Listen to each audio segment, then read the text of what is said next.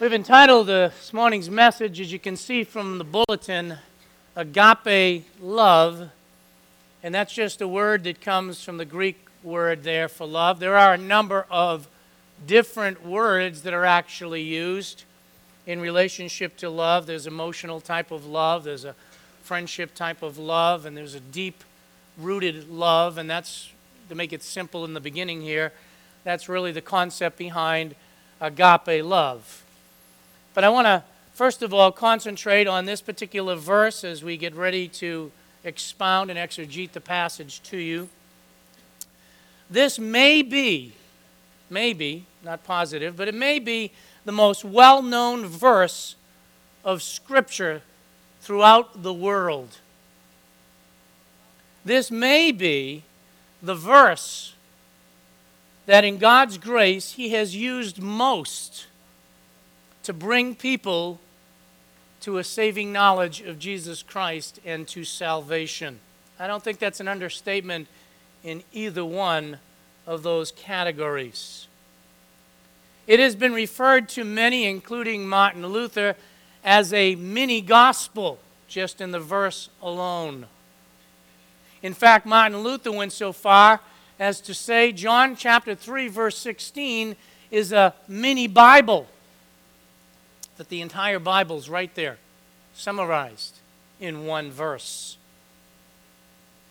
James M. Boice said this There is hardly a place in the world to which the gospel of Jesus Christ has gone that this verse has not become almost instantly known. End quote. It's interesting because James Boice came across a little card one time that someone had printed on John chapter 3, verse 16. And I want to read to you what it said.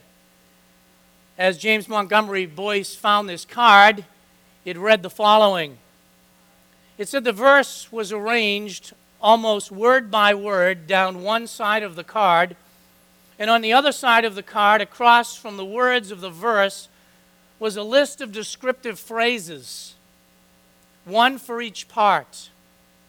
The person looking at the card would read this, he says God, the greatest lover, so loved the greatest degree, the world, the greatest company, that he gave the greatest act, his only begotten Son, the greatest gift, that whosoever the greatest opportunity believeth the greatest simplicity, in him the greatest attraction, should not perish the greatest promise, but the greatest difference, have the greatest certainty, everlasting life, the greatest possession.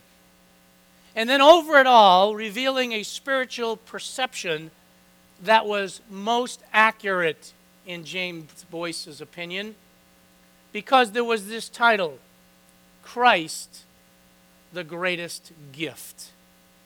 I could probably walk away right now after just reading that card as a summarization of this particular verse. There is also a famous story, just to understand how important this verse is, related to D.L. Moody and Henry Moorhouse. Some of you may have heard it. Certainly, some of you will be familiar with certainly D.L. Moody. And it was related to this verse Moody, who traveled a lot, was in and went to Britain often, was there one time, and he came across a young, at the time, English preacher by the name of Henry Moorhouse. And when he came across him, he said to him, If you ever come to America, he said, Come to Chicago, and I will give you a chance to preach. Well, Moody had never heard this man preach before, that is, Moorhouse. And he was merely being polite when he offered that to him, thinking that possibly he would never come.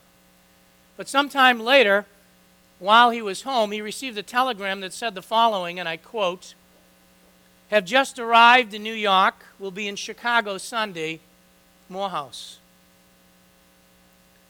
Moody was perplexed as to what he should do, and to make things complicated, he was just about to go out of town on a series of messages, and all of this is a true story. And I quote from Moody himself, he said this Oh my. he said, Here I am about to be gone this Sunday. Moorhouse is coming, and I've promised to let him preach. So, what did he do? First of all, he called his wife. Then he called the leaders of the church, and he got them all together. And he said this, and I quote I think that I should let him preach once. So let him preach once, and then if the people enjoy him, put him on again. And then Moody went away for his week of meetings. When he returned, he said to his wife, How did the young preacher do? And I quote, Oh, he's a better preacher than you are. That's, a, that's a direct quote. he is telling sinners that God loves them.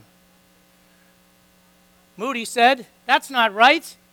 God does not love sinners. And this is a true statement. Well, she said, Go hear him for yourself. And he, he replied with, What? Do you mean to tell me that he's still preaching? Yes. He's been preaching all week. And he's only had one verse for his text. It's John chapter 3, verse 16. Well, Moody went to the meeting. Moorhouse got up and began by saying this, and I quote I have been hunting for a text all week, and I have not been able to find a better text than John 3:16, so I think we will just talk about it one more time. So he did. And afterward, Moody said that night that it was the first time that he clearly understood the greatness of God's love. End quote. So it's a rather powerful verse that we come to today. There are more stories that could go on, and we could just spend our whole morning dealing with stories, but that's not the point related to this verse. And I don't doubt for one minute that several of you could share stories. I personally could.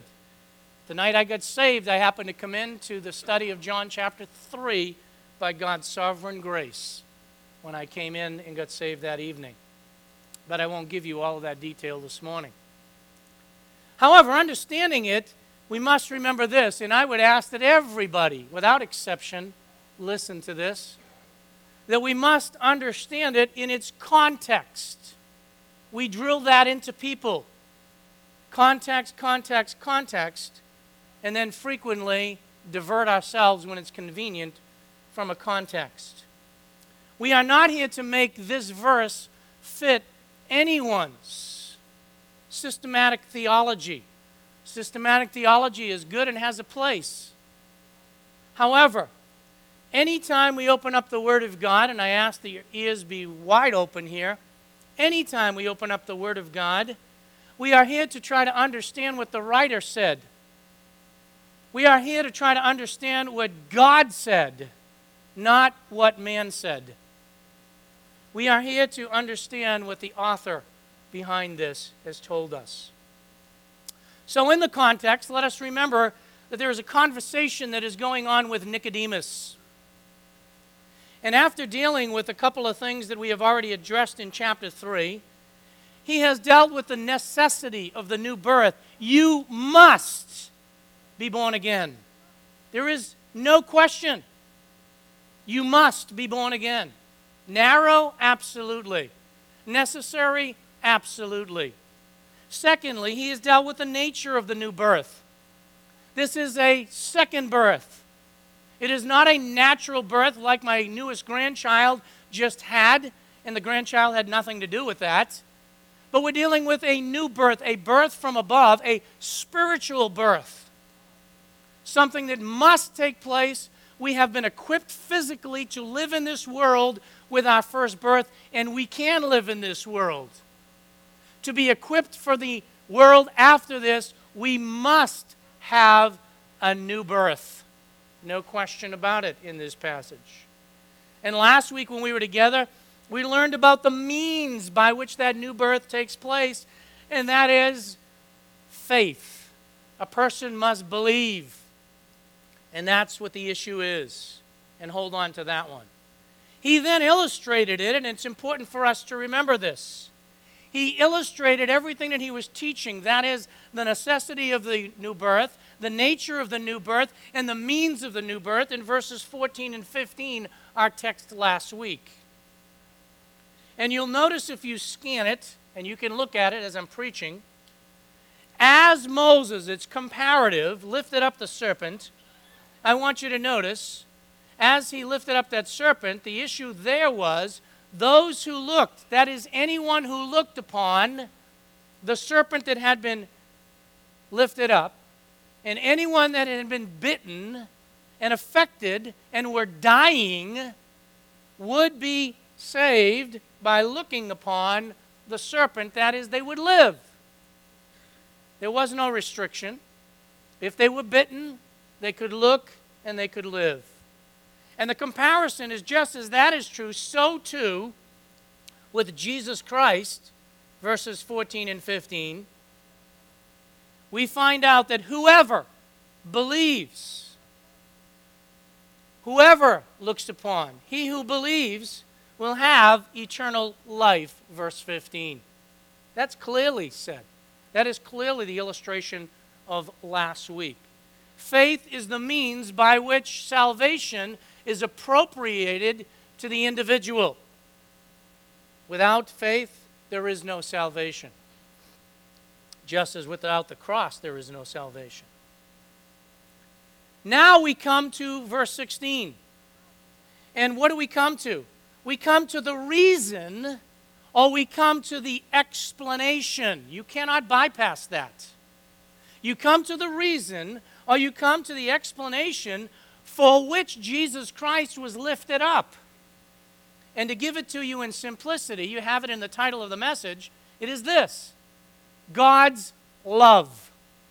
There's the answer right now. It is God's love. He starts with the word gar or for. It is an explanation. An explanation referring back to the illustration in explaining that lifted up. And don't forget this, you theologians. All of those who were referred to in verse 14, all of them, without exception, were Israelites. No exception. Anyone who had been bitten, anyone, Moses said, who had been bitten and looked lived. And anyone who believes, verse 15, also will live. So, first, let's deal with the source. Let's begin to pull apart the verse, the explanation. The source, first of all, is right there before your eyes. For God. He's the source. Now, who or what is God? That is important to us today. Listen, don't take this for granted. We're dealing with God as the source of this salvation. And there are many today that have determined in their own mind who God is. Some of the things you're going to hear this morning are not appreciated by many. But the reality is, this is not the God that we make up in our own mind. When he says God, he is talking about the God who is revealed in Holy Script. He is talking about the God, very God, that's revealed in the Bible.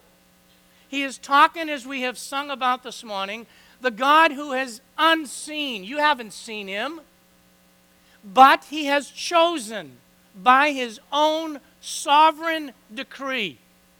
He has chosen to reveal himself to man.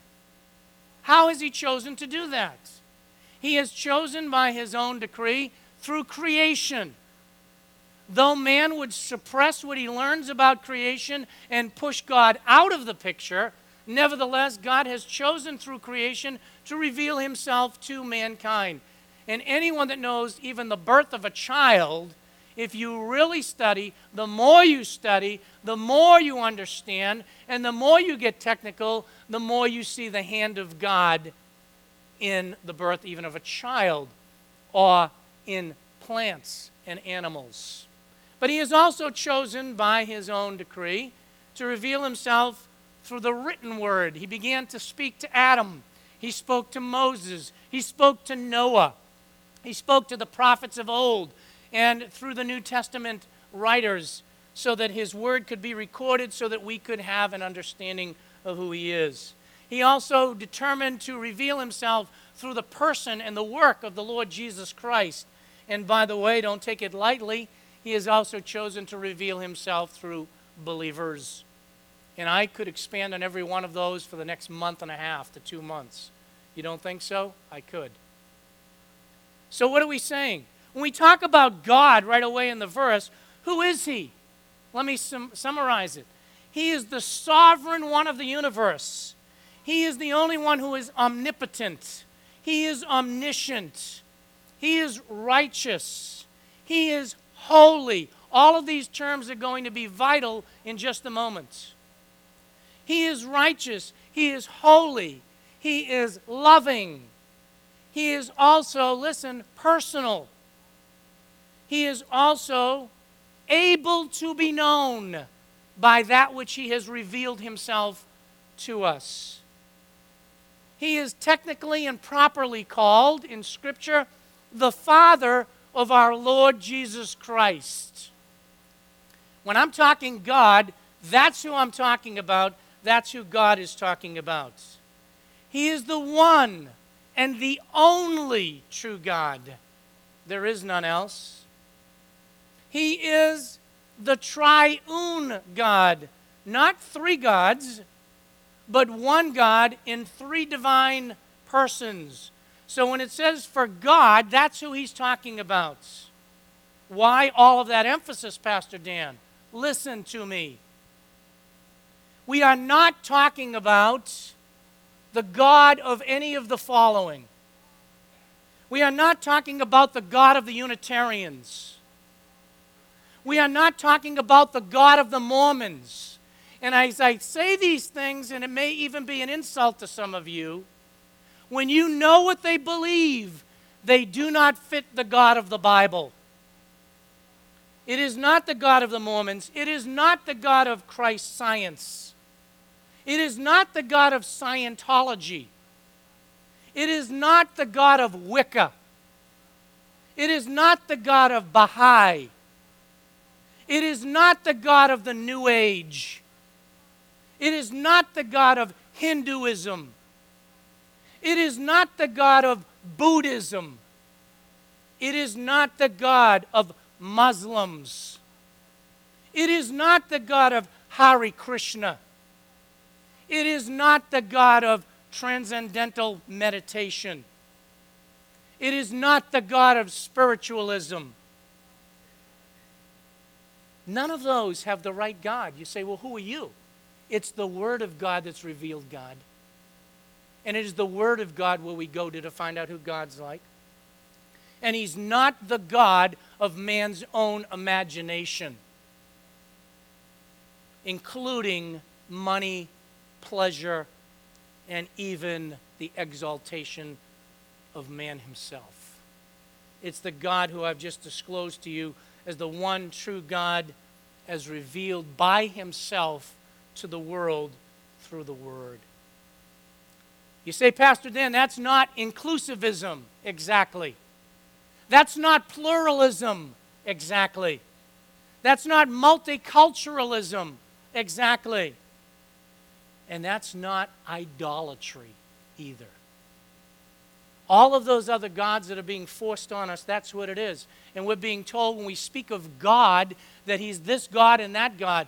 Listen, my friend, to know the God of the universe, you must know it as described and revealed in the Word of God. We're talking about the God that has created all things, listen, in seven literal days. you say, now you're ancient, now you're really out in left field. Let me just give you two verses. This cannot be underemphasized. We're talking God. Colossians chapter 1, listen to it. You can mark it down if you want. Colossians chapter 1, verse 16. For by him all things were created, both in the heavens and on the earth, visible and invisible, whether thrones or dominions or rulers or authorities, all things have been created by him and for him. That's the God we're talking about. And in case you didn't miss the other part of it, let me read to you Exodus chapter 20 and verse 11. Listen carefully. For in six days the Lord made the heavens and the earth, the sea, and all that is in them. And he rested on the seventh. Therefore the Lord blessed the Sabbath day and made it holy. That's just two verses that summarize what I said. It is the God who has created everything, and He did it in seven days. It is that God that we're talking about that's loving here in John chapter 3. It's not just any God, it's the God of all creation. It's a jealous God who's jealous for his reputation. Well, what did he do? It says in John 3:16 now that God so loved. He loved. I already told you it's the word agape. This is a love of choice. This is a love that is undeserved. This is a love that is unconditional. These terms have been put on it many, many times. It is a love of action. It is a love to the unloving. It is a love of enemies. It is a love that's undeserving. It's a love that's self sacrificing. That's what we're talking about. How much of love did, did God have? So, it's only two letters in the English language. You describe it to me. I can't. It is beyond words. God didn't just love the world, we'll deal with the world in a second. He so loved the world. You read in Ephesians chapter 2, verse 4 today that you saw the word great. God's love is great. God's love is beyond words. No wonder salvation is described in Scripture as that which is unexplainable, in a sense. That's how much God's love is there. People today are still saying, Where is the love of God in this world? Listen, it's easy to see. You look at the cross. You say, I don't know. I don't that's you know, that's your opinion. Really? Take the Bible and read it yourself. God's love was seen in the cross of Calvary. Now, we come to what some of you have been waiting for. Who or whom did he love? It says, For God so loved what? The world. Well, what do you mean, the world? What do you mean, God so loved the world? Let me just say a couple of things this morning that are vital to your understanding. There is a debate among scholars today, including many godly men, as to what is meant by this word world. For example, does it mean everyone, that God loved everyone without exception? Or does it mean everyone in the sense of everyone without distinction, meaning Jew and Gentile?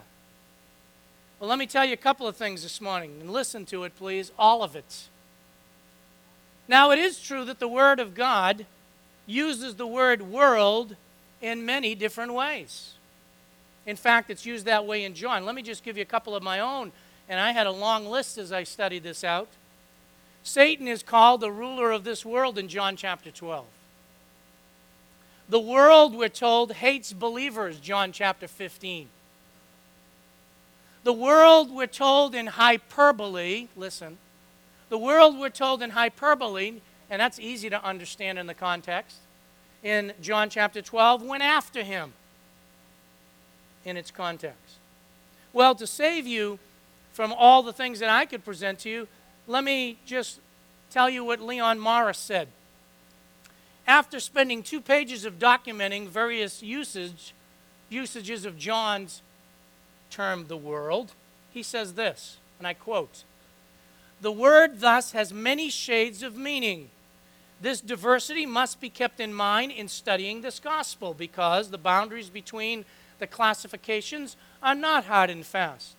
John moves freely from one to another and even uses the term in ways that may evoke more than one of its possible meanings. And all he's saying to you there is you need to look at the context. The context.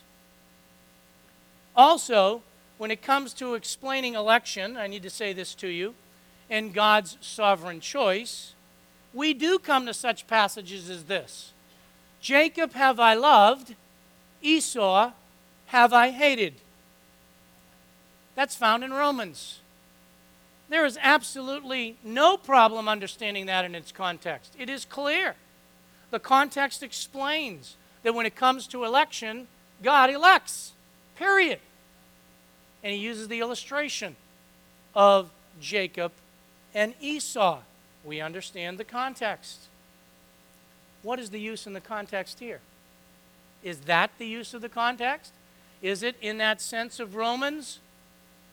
Let me tell you right away, but I want you to listen to everything I have to say. I don't think so. All those who were dying were told to look to the serpents. How many are dying and in need of salvation? All men, and nobody argues about that. I don't know of one theologian that doesn't say that all are in need of salvation.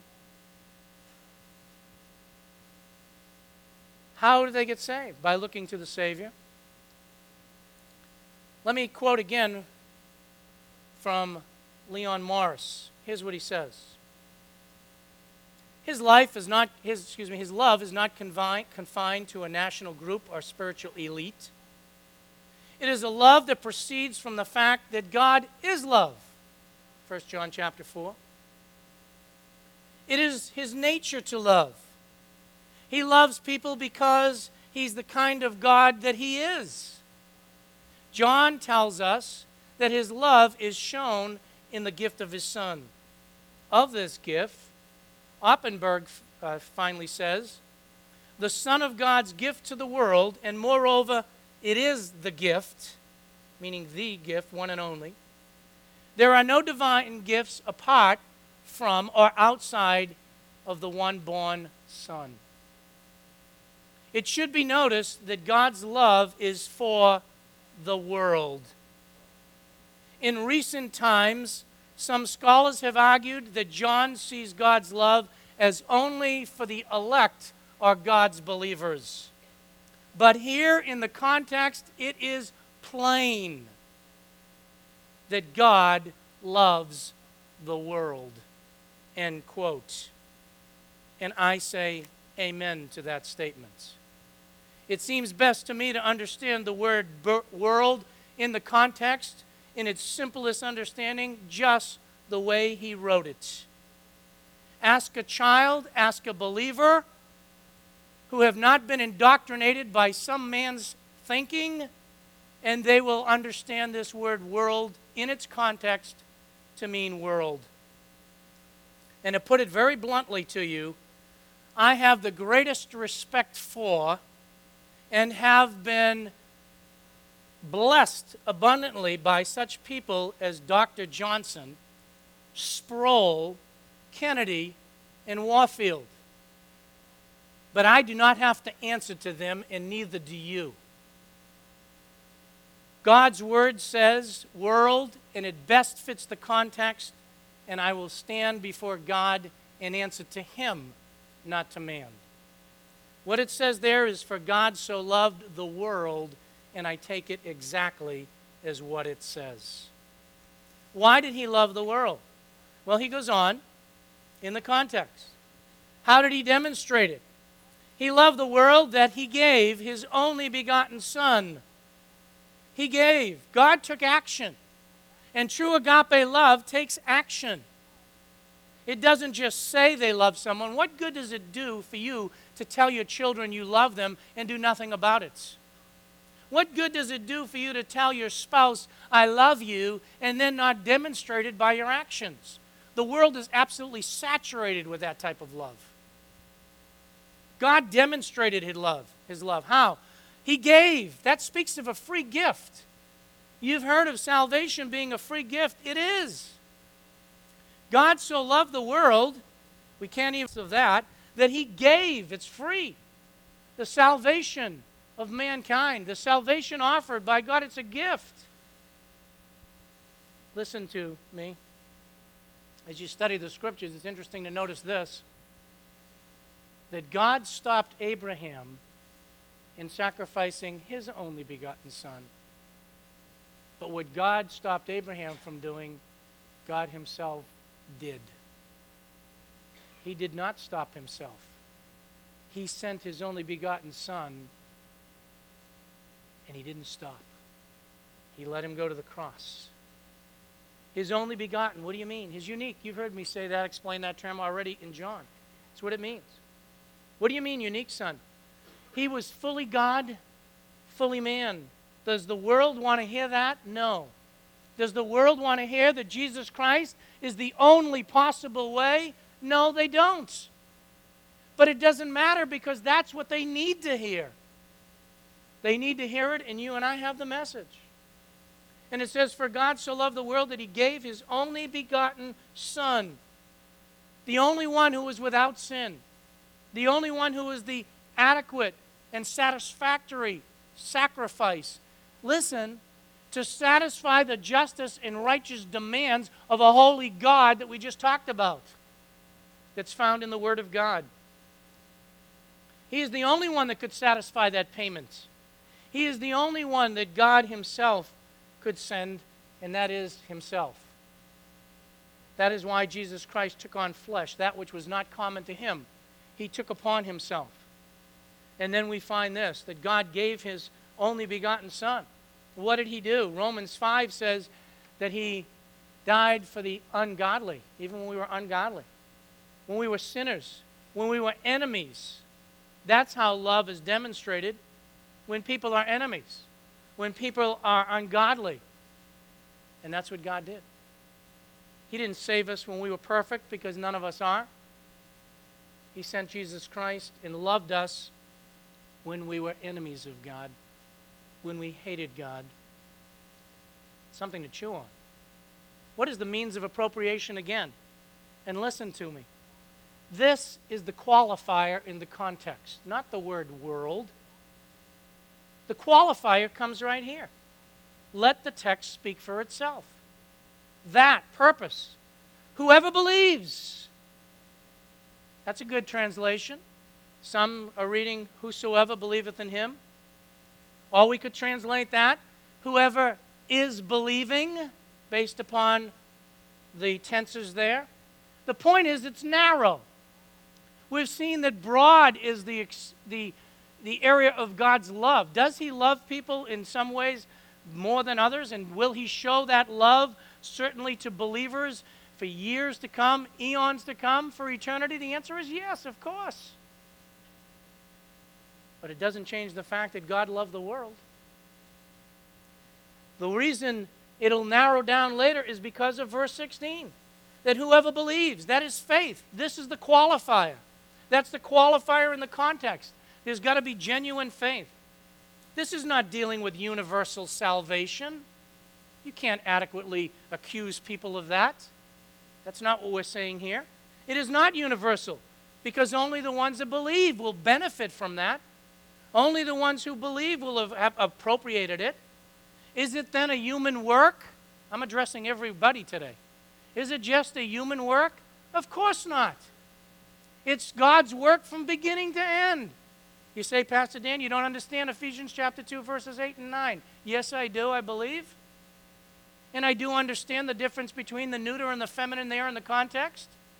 That antecedent is not easy to determine, and in its context is best determined by the whole ball of wax. What? Salvation, which includes faith. It is the gift of God, not of works, lest any man should boast. It's the whole package of salvation. It is the Lord Jesus Christ that told us that the Father must draw. We know that, John chapter 6, verse 44.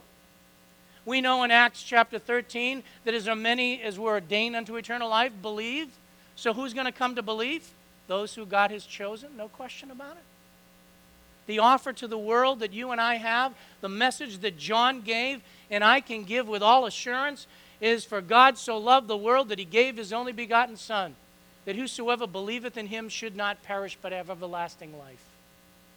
And if you're alive as a human being and God is working in your heart and you hear that, you must realize that all have sinned and come short of the glory of God.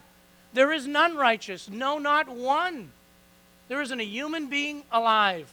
As God looked down from heaven, it tells us in the Psalms and also in the New Testament, old and new alike, he saw none righteous. You say, I don't know, I haven't gone out and murdered anybody. Really?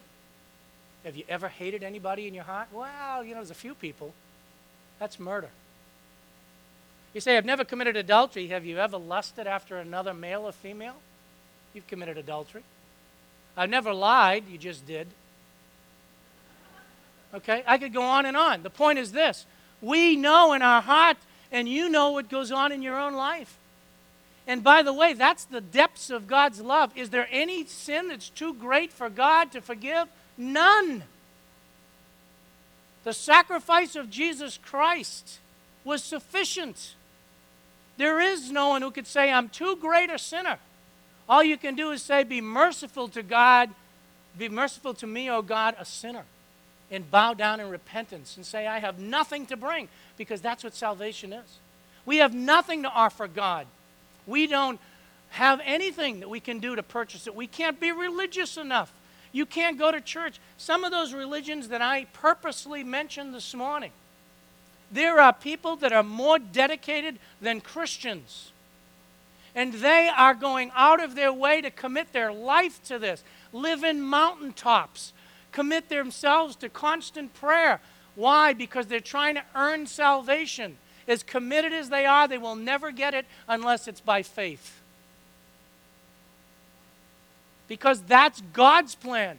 God, the true God of the Bible, so loved the world that he gave his only begotten Son, that the means by which it takes place is faith. And it isn't just believing facts, we've already seen that.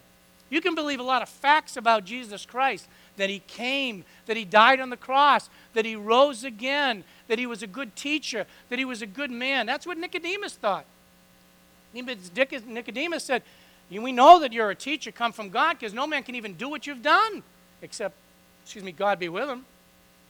Nicodemus was an older man. He was a religious man. He was a committed man. He was a scholar. He was an intelligent human being, and he wasn't saved. Because even though he had a bunch of facts, he hadn't come to where his heart would be dependent upon just solely the work of Jesus Christ. When we're talking this faith, we're talking of a person who has cast all his faith on Christ for their eternal destiny. In John chapter 6, he says, All that the Father hath given me will come to me, and all who come to me I will in no wise cast out. Verse 37, I believe. If the Lord's working in your heart, come to the Lord Jesus Christ. He's the one that God sent. He is the expression of God's love. Oh, we think of certain house fires or children or job situations and we're wondering where God's love God's love is so far beyond that that He's concerned about your eternal soul. And His action was taken in the cross of Calvary. Not just that babe in Bethlehem, He grew as a man and His eyes were set at the cross because in there He bore the penalty for our sin. The wages of sin is death, and the gift of God is eternal life through Jesus Christ our Lord. That's where it happens. When you have faith in Him, and you believe on Him, these terms that we use. What we're dealing with is a new creation, a person that is not their own, a life that is changed, a life that has committed their eternal destiny to the Savior, the Lord Jesus Christ. And what are the results? Verse 16. There's a negative and a positive. The negative side is should not perish. You mean there really is a hell? Absolutely. How many will find it? many. Why? Broad is the way. That's pluralism. That's multiculturalism. Come on in. Let's all join. Everybody's got their own ideas, and they're all leading where? To hell. God's idea and only God's idea. Listen, if God created everything, and He did, and God had everything to do with even our first birth, and He did, used your parents, yes. Why should we be surprised to see that God has everything to do with our second birth? Why should it be a surprise to us that we have to look to that same God? Wouldn't you want to get it directly from Him? How does He say that we can be with Him for all eternity? You see, all the way back to that story that you were told when you were a little boy or a girl, that Adam and Eve were there and they were cast out of the garden. They were actually driven out. That was the first automobile. That's a side. Sorry about that. They were driven out of the garden. But seriously, though, when you see that, when you see that they were taken out of the garden, why? They could no longer be in the presence of God because of sin, because God's a holy God. How do we ever get back into his presence? Only by him initiating the action. Only by him coming to earth, taking on flesh, going to the cross, and paying the penalty for sin. And then rising from the dead, so that whosoever believeth in him should not perish but have everlasting life. Unfortunately, there will be many in hell. And we're given a glimpse in Scripture where one got to hell and said, I got five brothers back on the earth. Just let somebody come back from the dead. I don't want them to come to this place. It was a person that didn't believe such a place existed and they found themselves in it. The Lord says they have the Scriptures. If they don't believe Moses and the prophets, neither will they believe the one gets sent back from the dead. Or you say, oh, yes, Jesus Christ come back from the dead, and there's still people that are only cursing with his name, not believing on him. But the positive side, my friend, but rather than perish, into the verse, have present subjunctive. What? Eternal life. What kind of life is that? Exactly what it says. Just like world is exactly what it says.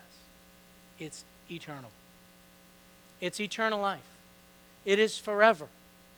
It is living in the presence of God. Does life and Listen, I've done a lot of funerals in my life. And I have had some where the people believed that that was it. You go into the grave and it's all over. There is no such thing, folks. All of us will go beyond the grave. Many will go into eternal punishments. You say, I don't believe God's like that. That's because you don't understand what I said in the beginning the God of the Bible. Because God is love, and He expressed it in coming to pay the penalty and price for sin. But He's also just and righteous. He cannot, like our courts today, overlook justice, He demands it and the demands were met in Jesus Christ. And whoever, anyone that is dead, anyone that is spiritually dead, and look to him as God's working in the heart and believes on the Lord Jesus Christ shall be saved. Our prayer is that you look to him. The Lord Jesus Christ offers eternal life to as many as will believe. With man who is dead, with man who by nature doesn't understand the things of God, it seems foolishness, he could not come. That's why God has to do the work. But the message doesn't change. The message is that Jesus Christ came into the world and died and rose again so that whosoever believeth in him should not perish, not spend eternity in hell, but have everlasting life. That's now and it's for all eternity. That's amazing. You'll have it now. Believe on the Lord Jesus Christ. If you've come here today and have never trusted in Christ, maybe you've cursed with his name. You've never come to believe on the Lord Jesus Christ. My appeal is the same one of Scriptures believe on the Lord Jesus Christ. In him and in him alone is salvation. There is no other name given among men whereby we must be saved. Come to him. Believe on the Lord Jesus Christ. Recognize that as a sinner you can do nothing, and you will not perish, but have everlasting life. Fellow believers, you've trusted in Christ. Let the verse stand for what it says. Number one. Number two, go home this week and chew on two letters God so loved you. So, that's how much He loves you. Now go love others as Christ has loved you. Let's pray. Our Father in God, we thank you and praise you for the Word of God. We pray, Father, and thank you that you loved us so much that you sent the Lord Jesus Christ. That, Father, whosoever believeth in him should not perish, but have everlasting life. Father, you know every thought of every person in this room. To some, this may sound foolish. To some, this may found absolutely, sound absolutely ridiculous that it could only be found in Jesus Christ. But Father, there is not a person in this room, from the youngest to the oldest, male or female, rich or poor, who will not one day die and stand before you. And as they do, the only thing that's going to count is what you said. What you have said is the method of salvation, and it's only found in Jesus Christ. As we must answer to you, we pray that you'd help each one to come to the place that they would believe in the Lord Jesus Christ, that they would be saved. For those of us who come today as believers, we pray that you'd help us to understand how great your love is, the depth of your love. You, you so loved us even when others didn't. And Father, we thank you and praise you for the gift of eternal life. Lord, help us to share that love one with another and with the world who might even hate us. The world will hate us, we were told, because it hated you first. But help us, Father, to love them with the love that Christ has had for us. We pray this in Jesus' name.